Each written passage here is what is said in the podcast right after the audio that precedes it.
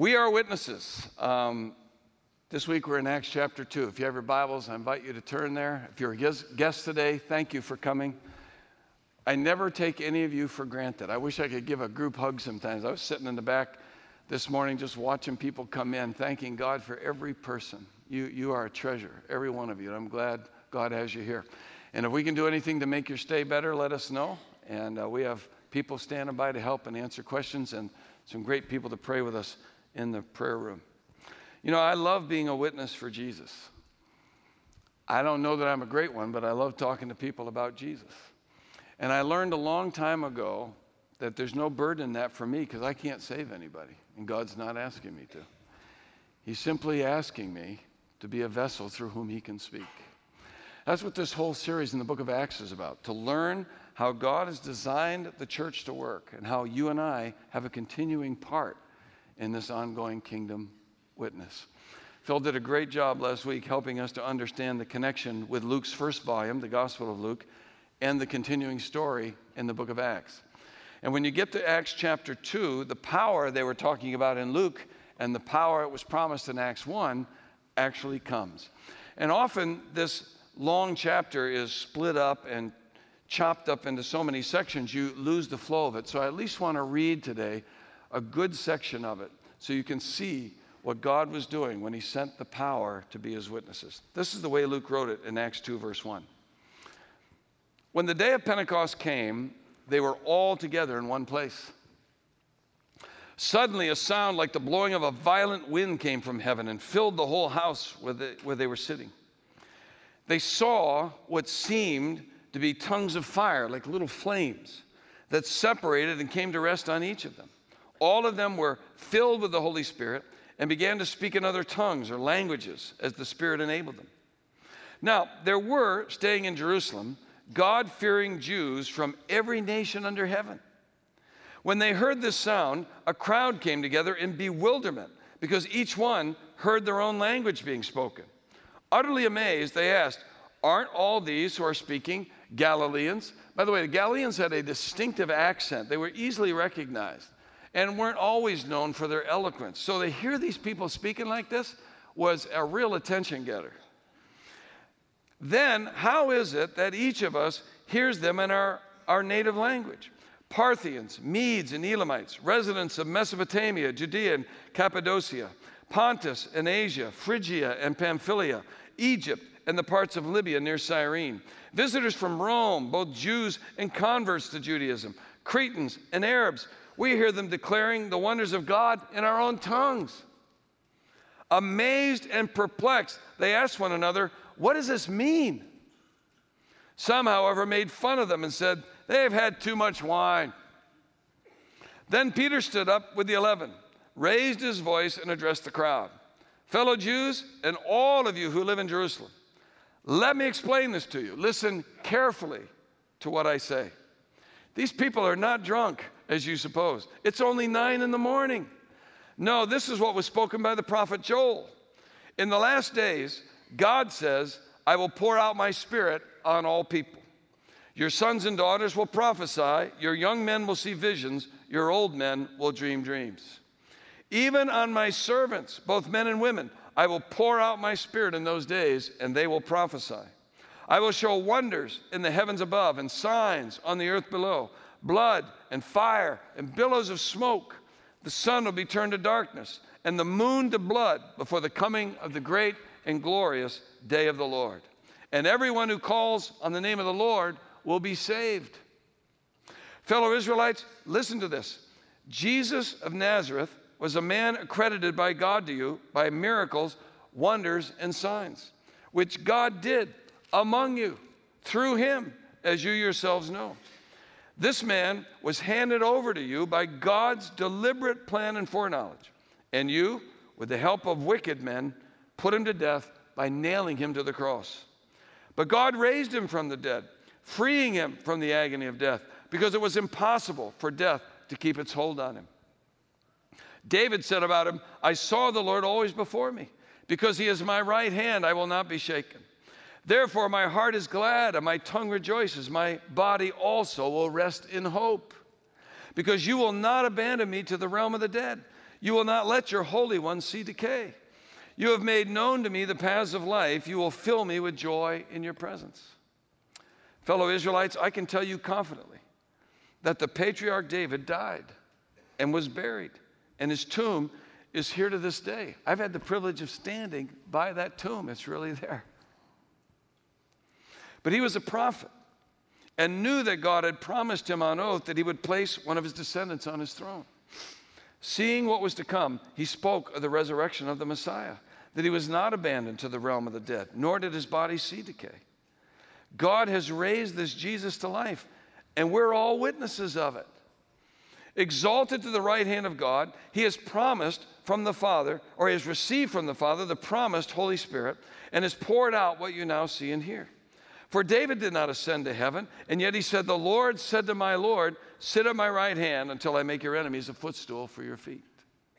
Therefore, let all Israel be assured of this God has made this Jesus, whom you crucified, both Lord and Messiah. When the people heard this, they were cut to the heart and said to Peter and the other apostles, Brothers, what shall we do? Peter replied, Repent and be baptized, every one of you, in the name of Jesus Christ for the forgiveness of your sins, and you'll receive the gift of the Holy Spirit. The promise is for you and your children, and for all who, excuse me, all who are far off, for all whom the Lord our God will call. With many other words, he warned them and pleaded with them save yourselves from this corrupt generation. Those who accepted his message were baptized, and about 3,000 were added to their number that day. Let's pray together. God, we're not accustomed to seeing this kind of power, this kind of spiritual power.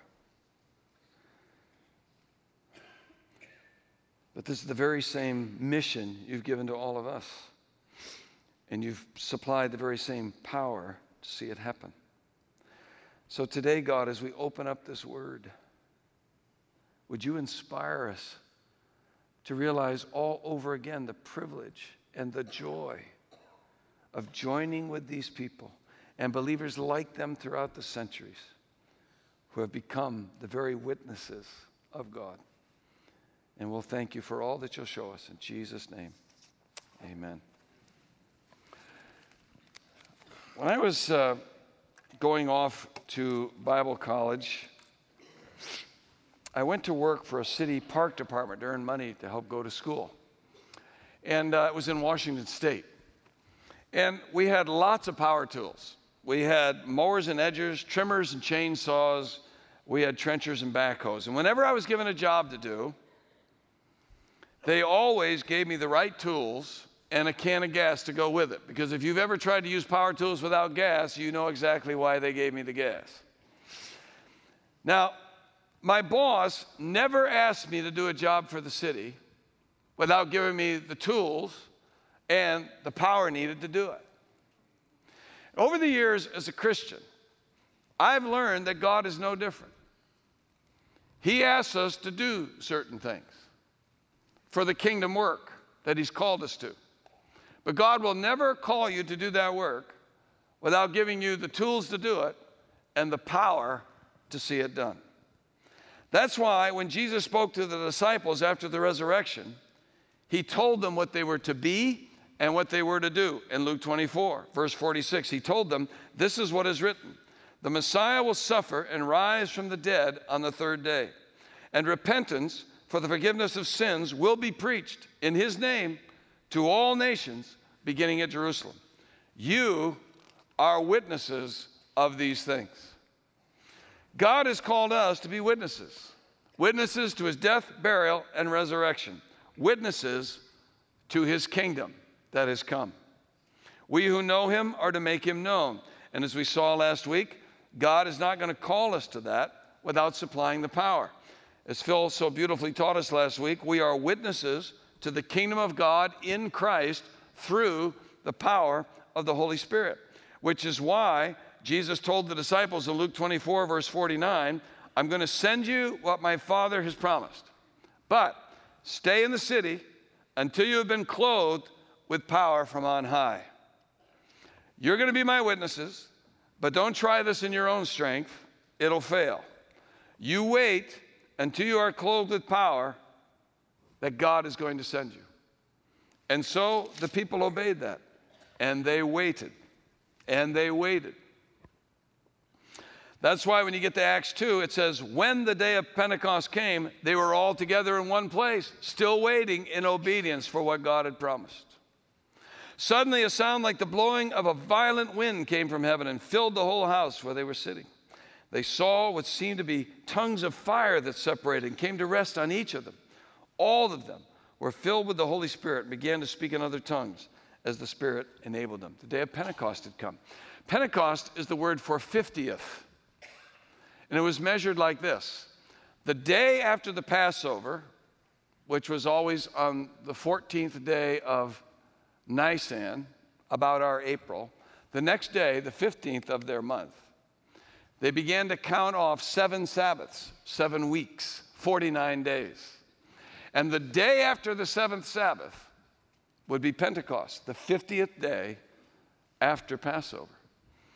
And that used to be a celebration of the Jewish first fruits. That's what Pentecost was about.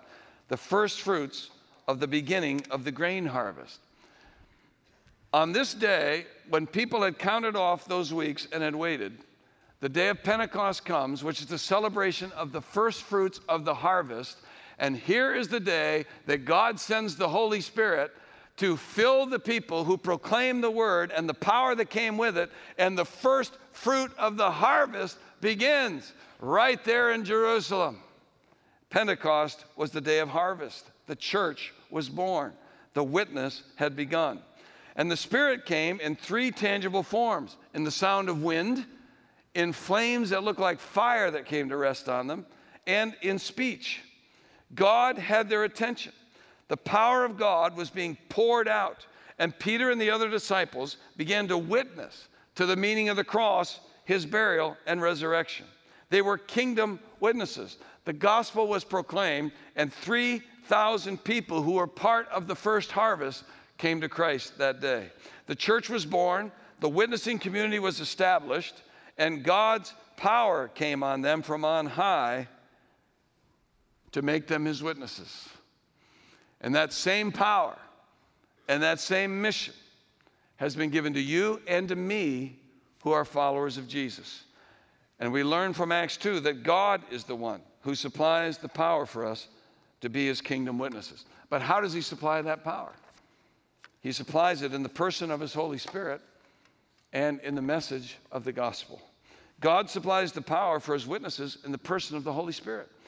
Luke put it like this in chapter 2, verse 1 When the day of Pentecost came, they were all together in one place. Suddenly, a sound like the blowing of a violent wind came from heaven and filled the whole house where they were sitting. They saw what seemed to be tongues of fire that separated and came to rest on each of them.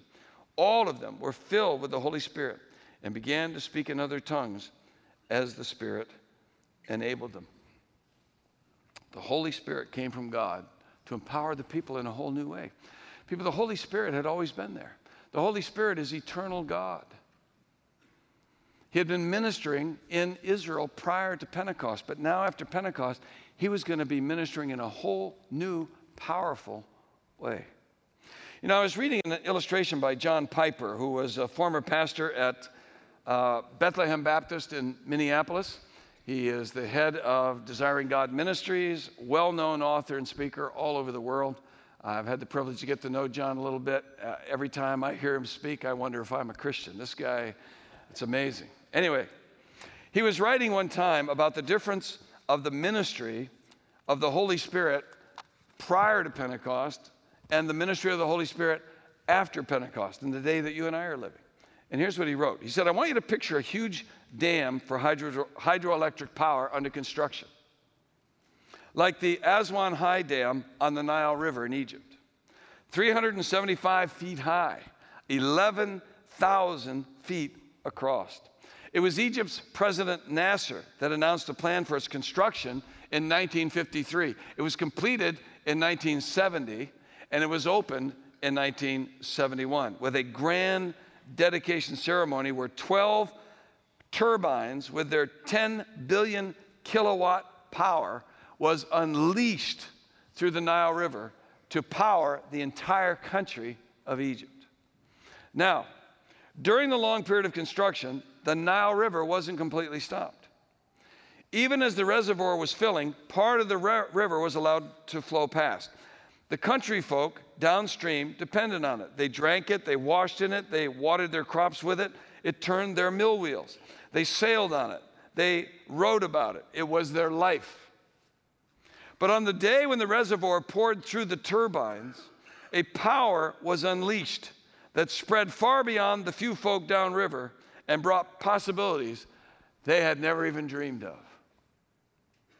Well, Pentecost, John wrote, is like the dedicatory opening of the Aswan High Dam. Before Pentecost, the river of God's Spirit blessed the people of Israel, and He was their life. But after Pentecost, the power of the Spirit spread out to light the whole world. None of the benefits enjoyed in the pre Pentecostal days were taken away, but 10 billion kilowatts were added to enable the church to take the light of the gospel of the glory of Christ to every nation, tribe, language, and tongue in the world. People, that's our mission. It's called the Great Commission. And God is the power behind that in the person of His Holy Spirit. That's why Jesus told the disciples in Acts 1, verse 8, but you'll receive power when the Holy Spirit comes on you. And you'll be my witnesses in Jerusalem and in all Judea and Samaria and to the uttermost parts or to the ends of the earth. The Holy Spirit's going to come on you, Jesus said, and it's going to supply the power you need to be my witnesses here, near, and far away.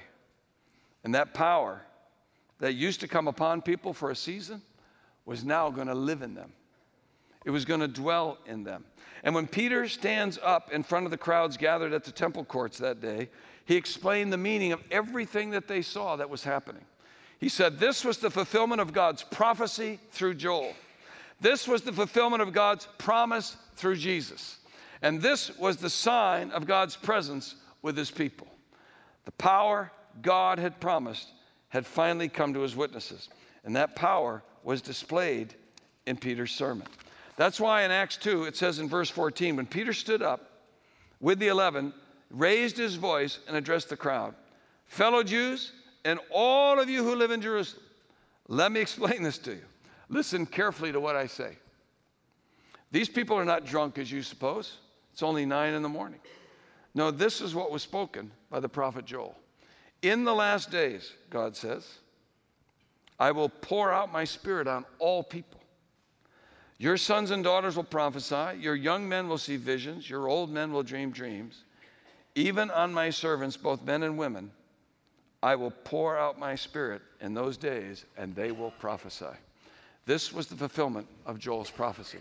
You see, 800 years before, God, through the prophet Joel, predicted the coming of the day of the Lord. The day of the Lord is a phrase you'll see a lot in Scripture because it refers to a day, any day, where God intervenes into history to fulfill his purpose and his promise. And there are days where the day of the Lord comes. This was one of them, where God intervened to fulfill the promise of the pouring out of his Holy Spirit coming to live in the people who are followers of Jesus. Now, Joel's prophecy spoken 800 years earlier was also a prophecy of Israel's history and our history of a future judgment and a future reign of the Messiah. But right in between the preaching of Israel's history and the promise of a future kingdom is the preaching of the coming of the Holy Spirit in, in Joel chapter 2. He foretold a time when God would pour out his Spirit on all people and a new age of prophecy would begin. Now, prophecy confuses a lot of people. We make it a lot more complicated than we need to. Prophecy has two aspects. There is the forthtelling part, which is what these prophets did. They predicted the future, they foretold what God was going to do. The fulfillment in Acts 2 is part of that. But there is a forthtelling or a proclamation side of prophecy where you're not predicting anything, you're proclaiming what God has given you to proclaim. That's the prophetic side of prophecy. It is the for, forthtelling part. And so, what Joel was saying was there's going to come a day when God's going to pour out his spirit upon people, on men and women, young and old, boys and girls, and they are going to be proclaiming the good news of Jesus Christ. And that's exactly what was happening that day at Pentecost. A new age of prophecy had begun. Now, everybody who was a follower of Jesus was a follower of Jesus because the Holy Spirit had come to live in them. And when the Holy Spirit came to live in them, He was going to empower them to be witnesses. And so, Peter said in verse 17, in the last days, God says, I will pour out my spirit on all people. Your sons and daughters will prophesy, your young men will see visions, your old men will dream dreams. Even on my servants, both men and women, I will pour out my spirit in those days, and they will prophesy. I will show wonders in the heavens above, signs on the earth below, blood and fire and billows of smoke. The sun will be turned to darkness and the moon to blood before the coming of the great and glorious day of the Lord, and everyone who calls on the name of the Lord will be saved.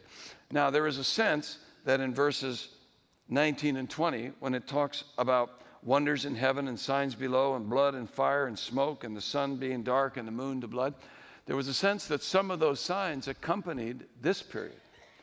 Because when Jesus died on the cross, it grew dark at noon, earthquakes began to shake, the temple curtain was torn, Many of the signs of the judgment of sin were poured out at that time, but we know that Joel wasn't referring just to that.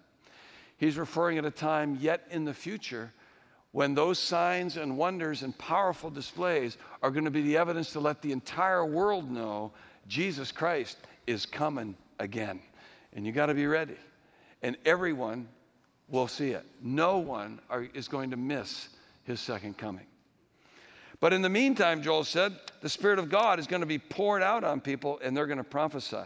It was the fulfillment of Joel's prophecy, but it was also the fulfillment of Jesus' promise. Do you remember that what Jesus told the disciples at the Last Supper? John 14, verse 15. If you love me, keep my commands. And I will ask the Father, and he will give you another advocate to help you and be with you forever the Spirit of truth. The world cannot accept him because it neither sees him nor knows him, but you know him. For he lives with you and will be in you. I will not leave you as orphans, I will come to you. Before long, the world will not see me anymore, but you will see me. Because I live, you also will live. On that day, on that day when the Holy Spirit comes that I'm promising, you will realize that I am in my Father and you are in me, and I am in you. Jesus told the disciples that night, I'm not going to leave you as orphans. I'm going to come to you. In fact, I'm going to come to you in a whole new way. I'm going to come to you in the person of the Holy Spirit. I'm with you right now, but I'm going to be in you. And on that day, when that Spirit comes, you're going to know that I'm with you because you're going to see the power that only I can display. People, it's Jesus who lives in us. If you're a Christian today, it's Jesus living in you in the person of His Holy Spirit. And when we witness to the death, burial, and resurrection of Jesus, when we share the good news of the gospel, do you understand today? It's not you doing it, it's Jesus in you doing it. He is continuing his witness, the very witness he promised he would fulfill through us if we would only give him our mouth and give him our life and let him speak what he wants to say to a lost world, what he wants them to hear. We are the witnesses. It's Jesus who's doing the speaking through us. You and I can't save anybody, but God can. And he does when the Holy Spirit speaks. 1 Corinthians 12, verse 3, Paul said, Therefore, I want you to know that no one who is speaking by the Spirit of God says, Jesus be cursed. Jesus speaking through you is not going to pronounce curses on himself. When God's speaking, no one's speaking of Christ, or when Christ is speaking, he's not going to do that. Jesus, no one's going to say that, but they're going to say, Jesus is Lord by the power of the Holy Spirit. Even the great apostle Paul knew that people weren't going to be saved by his eloquence or human persuasion, but it would be the, by the power of God's Holy Spirit. 1 Corinthians 2, verse 1. Paul said, And so it was with me, brothers and sisters. When I came to you, I didn't come with eloquence or human wisdom as I proclaimed to you the testimony about God. For I resolved to know nothing while I was with you except Jesus Christ and Him crucified. This is the guy who wrote half the New Testament and is the greatest missionary that ever lived. He said, I didn't do this, Jesus did it. I came to you in weakness with fear and great trembling. My message and my preaching were not with wise and persuasive words, but with a demonstration of the Spirit's power, so that your faith might not rest on human wisdom, but on God's power. Peter got up and proclaimed that day. This is the fulfillment of Jesus' promise. And it was also the sign of God's presence with his people. Do you remember the words that Jesus gave to the disciples after the resurrection when he met them in the north in Galilee? Matthew 28, verse 18. Jesus came to them and said, All authority in heaven and on earth has been given to me. Therefore, go and make disciples of all nations baptizing them in the name of the Father, Son, and the Holy Spirit, and teaching them to obey everything I've commanded you. And surely I am with you always to the very end of the age. Jesus said, You go out and proclaim this gospel as my witnesses, and I'm going to be with you always in that mission. You'll never do it alone. It'll never be you speaking on your own. How is he going to be with us always? In the person of his Holy Spirit. When the Holy Spirit came to indwell believers, it was the fullness of God coming to live in them and be with them all this, always. People, do you see how freeing this is? To have the burden lifted to know that I'm not responsible to save anybody because I can't.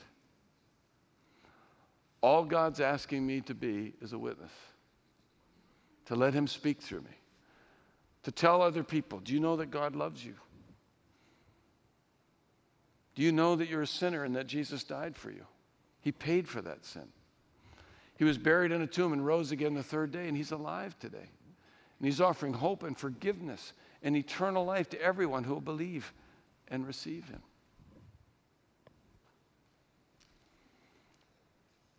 When you share that as a witness, you're putting out the message that the Holy Spirit can use to cause people to see their need to call on the Lord. And Peter said in verse 21 And everyone who calls on the name of the Lord will be saved. And not only by the power of his Holy Spirit, but God supplies the power for his witnesses in the message of the gospel. It says in Acts 2, verse 22, Peter got up and said, Fellow Israelites, listen to this. Jesus of Nazareth was a man accredited by God to you by miracles, wonders, and signs which God did among you through him, as you yourselves know. This man was handed over to you by God's deliberate plan and foreknowledge, and you, with the help of wicked men, put him to death by nailing him to the cross. But God raised him from the dead, freeing him from the agony of death, because it was impossible for death to keep its hold on him the death, burial, and resurrection. Now, I've known for a long time, from the very beginning, that I couldn't save anybody. But that doesn't stop me sometimes from trying. And I try to talk people into it, and I try to do all their arguments, and I find that it doesn't get me very far because winning arguments and giving information isn't what saves people. The power is in the gospel, the simple message of the gospel. And God taught me this early on in a ministry Carla and I had while we were going to school up at Multnomah in Portland, Oregon. And while we're going to school full time, I was um, leading the middle school, high school, and college group in small groups, and we were preaching on Sunday nights or when the pastor was gone. And so it gave me a chance to get really involved in the life of the church and learn a lot of things I needed to learn. Well, we spent a lot of time with these kids. We had them at the house all the time. We built relationships with them. We loved it. A few years ago, I mentioned this experience in a different context, but I want to share it with you again to show you the power of the gospel.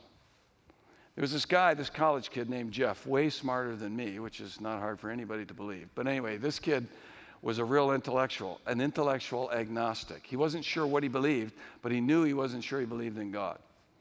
So he always had questions, tons of them. And he was always trying to shoot holes in Christianity. So we met together all the time over a two year people, over a two year period. So I discussed with him the cosmological, ontological, and teleological arguments for the existence of God. And we had powerful conversations. And I think I won most of those debates, and nothing changed in his life. I spent time giving him the proof of creation over evolution, the reliability of the Bible as the Word of God, the necessity of the cross, the evidences of the resurrection. And I believe I won most of those arguments, and there was no change in his life. So, man, for two years, I'm winning all the arguments, I'm giving him tons of information. And one day, in frustration, because there was no change, I opened my Bible to Romans 5 8. I still remember I spun the Bible around, I slid it over to him, and I said, Jeff, read that out loud. He looked down, he said, But God demonstrates his own love for us in this. While we were still sinners, Christ died for us. And he sat there staring at the Bible. He wasn't saying a word. And pretty soon I see a tear drip out of his eye. He started crying. You see, Jeff became overcome with the truth that there is a God who loves him and was willing to die for him. You see, as hard as this may be to believe, in two years of winning all those arguments and all the evidences, I never opened my Bible and actually shared the gospel with Jeff because I thought all the arguments were going to win him. And they didn't. And they never do. I learned that day that the power for salvation isn't in winning theological, philosophical, and historical arguments. We need to know those things, but you can great, be a great witness without knowing any of those things. If you know the gospel and can tell people that God loves them and died for them and rose again and is alive today, offering them hope, forgiveness, and eternal life, you can be one of the most powerful witnesses that walks the planet. Because the power is in the gospel. Peter stood up in the temple courts that day and proclaimed the gospel of Jesus. He told them that Jesus lived, died for their sins, was buried, and rose again. The Apostle Paul told people in 1 Corinthians 15 the gospel is the most important message you'll ever know or ever share. So, why Paul said the gospel message has the power to save people. In fact, it is the very power of God. Romans 1, verse 14, he said, I'm obligated both to Greeks and non Greeks, both to the wise and the foolish. That's why I'm so eager to preach the gospel also to you who are in Rome. I don't know if he thought the Romans were the wise or the foolish, but he said, Whatever you are, I'm coming. I want to tell you about this good news. And look at this For I'm not ashamed of the gospel, because it is the power of God that brings salvation to everyone who believes.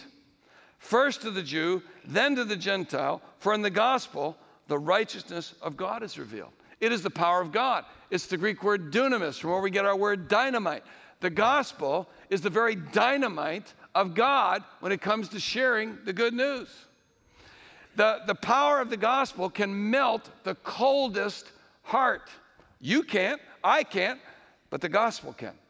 It can shatter the hardest heart. It has that power. It is the power for salvation. It exposes sin and reveals the very righteousness of God. I don't know if you've ever heard of George Whitefield. He preached back in the 1700s, led revivals across New England.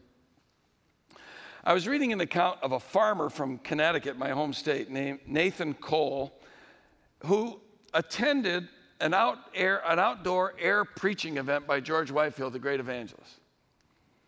Now, George Whitefield preached the gospel probably as powerful as anybody who's ever walked in in, anywhere in the world. This guy, God's power was on this guy.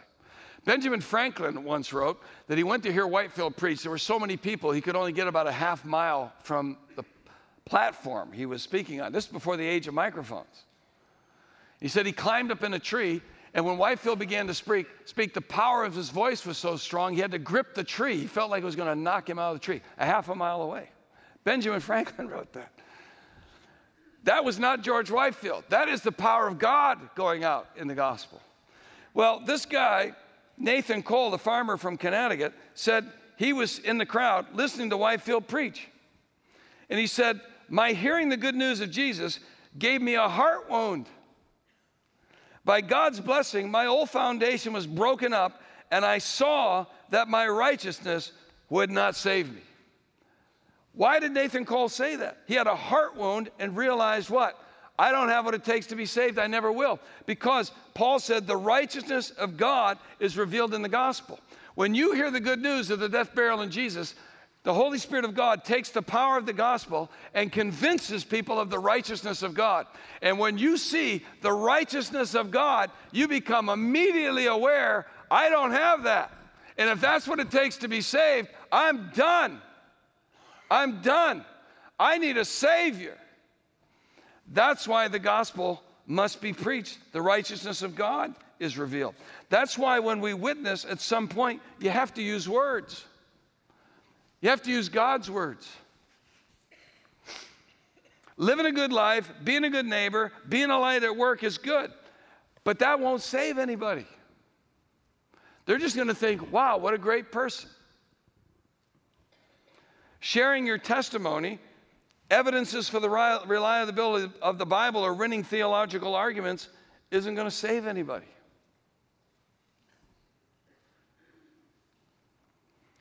What they need to hear is the gospel. You've probably heard it said play the music of the gospel, and when necessary, share the words of the gospel. That's not right. That's not right. You play the music of the gospel, you live the life that God has come to live in you. It makes you a different person. You treat people a different way. You respond to them in ways that you wouldn't on your own normally do, and they see that. You play the music of the gospel. You're honest at work. You're hardworking. You tell the truth. You're an exemplary employee. You're a great neighbor. People see that. You're playing the music of the gospel. But you play the music of the gospel to earn the right to share the words of the gospel. So that when you tell these people, you want to know why I'm living like this? It's not me. Jesus has done this in me. He's the one who saved me. This is how he did it, and he can do it in you. Then the music they've heard doesn't conflict with the words they're hearing, and they can put together with the Holy Spirit. He'll use that to reveal they need to be saved. We must share the words of the gospel. There's power in it. What happened when Peter shared it? Verse 36 Therefore, let all Israel be assured of this God has made this Jesus, whom you crucified, both Lord and Messiah. When the people heard this, verse 37, they were cut to the heart and said to Peter and the other apostles, Brothers, what shall we do? They were cut to the heart. It's a phrase that means stabbed violently. They were pierced. The word literally is the word stunned by a stabbing. The Spirit of God took the gospel and stabbed the people with it, stunned them with it. They were pierced through their heart. Their sin was exposed, their guilt was undeniable, and their response was immediate. What shall we do? Peter said, Repent and be baptized, every one of you, in the name of Jesus Christ for the forgiveness of your sins, and you'll receive the gift of the Holy Spirit. The promise is for you and your children, for all who are far off, for all whom the Lord our God will call. People, we have the same Holy Spirit. We have exactly the same message of the gospel. And we have the same power in us that was in Peter and the other apostles that day. And what happened when they were faithful to proclaim the gospel in the power of the Holy Spirit. 3,000 people believed, and the church was born. The witness was established, the harvest had begun. And people, that's what has been commissioned to you and me. That's why Paul would go on to tell the Romans in Romans 10 Blessed are the feet of those who bring the good news. Where would I be today if people hadn't shared it with me? Where would I be today if the Christians that were in my life just lived a good life but never told me the good news? I wouldn't have known why they were living the way they were. I just thought, man, these are great people. It was the gospel that changed me. It's the gospel that's still saving people. I shared it for 20 years with my mom. 20 years. And it wasn't until shortly before her death she told me that finally she understood that somehow she believed and she invited Christ into her life. People, 20 years. I don't always know the timing that God is going to use. But I knew one thing I needed to know that my mom heard the gospel. I knew she did. I shared that same gospel with my little brother Gary, who never believed, never received. He dropped dead of a heart attack in his mid 50s. He was dead before he hit the street. My brother most likely is in hell today. It's hard for me even to think about. Did I fail in being a witness to him? No. Did I succeed in being a witness to my mom? No. I was the same witness in both places. The power is not me. I can't save anybody, and neither can you. And God's not asking us to.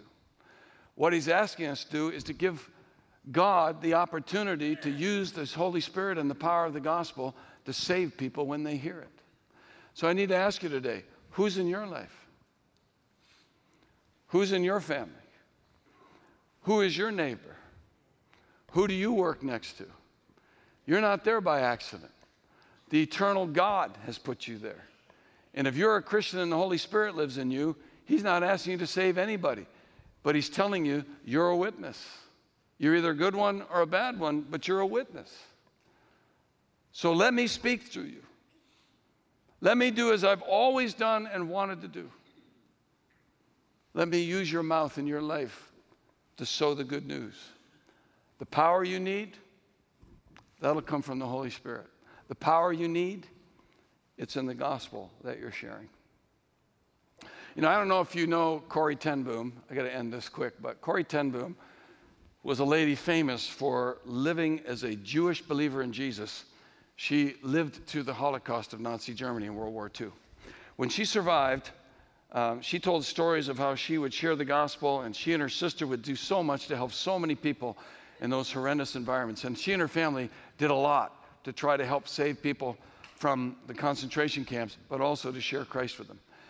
She, after that survival, she went on to live a number of years. She wrote books. She spoke all over the world, and many, many people came to Christ. Whenever, whenever people would start applauding Corrie ten Boom, this sweet little old lady, they would start applauding her for how powerful a witness she was and how many people she had left to Christ, she, would, she would tell them this story.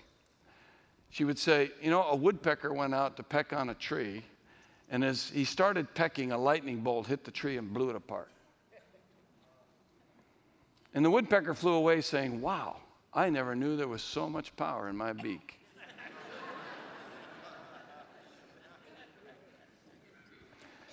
and Corrie ten Boom would tell people, Don't be a silly woodpecker. The power's not in me. The power's not in you. The power is from God. We're the witnesses. And when we're willing to let Him use our mouth in our life, God will supply the power through His Holy Spirit and through the gospel itself. And when you do that, people may call on the Lord. And as Peter said in verse 21, everyone who calls on the name of the Lord will be saved. We are his witnesses. God, thank you for this reminder. It has put so much meaning and purpose and excitement back in my life. I've always loved talking about you, but just going through the book of Acts again and seeing what we're a part of and how the ministry continues with us and who you've called us to be has put so much hope and so much fire and so much joy in the opportunities you raise up every day for us to have the joy of just putting out a word. We don't know what people are going to do with it. We don't know if they're going to laugh or cry, or we don't know if they're going to come to Christ or not. That's all your work.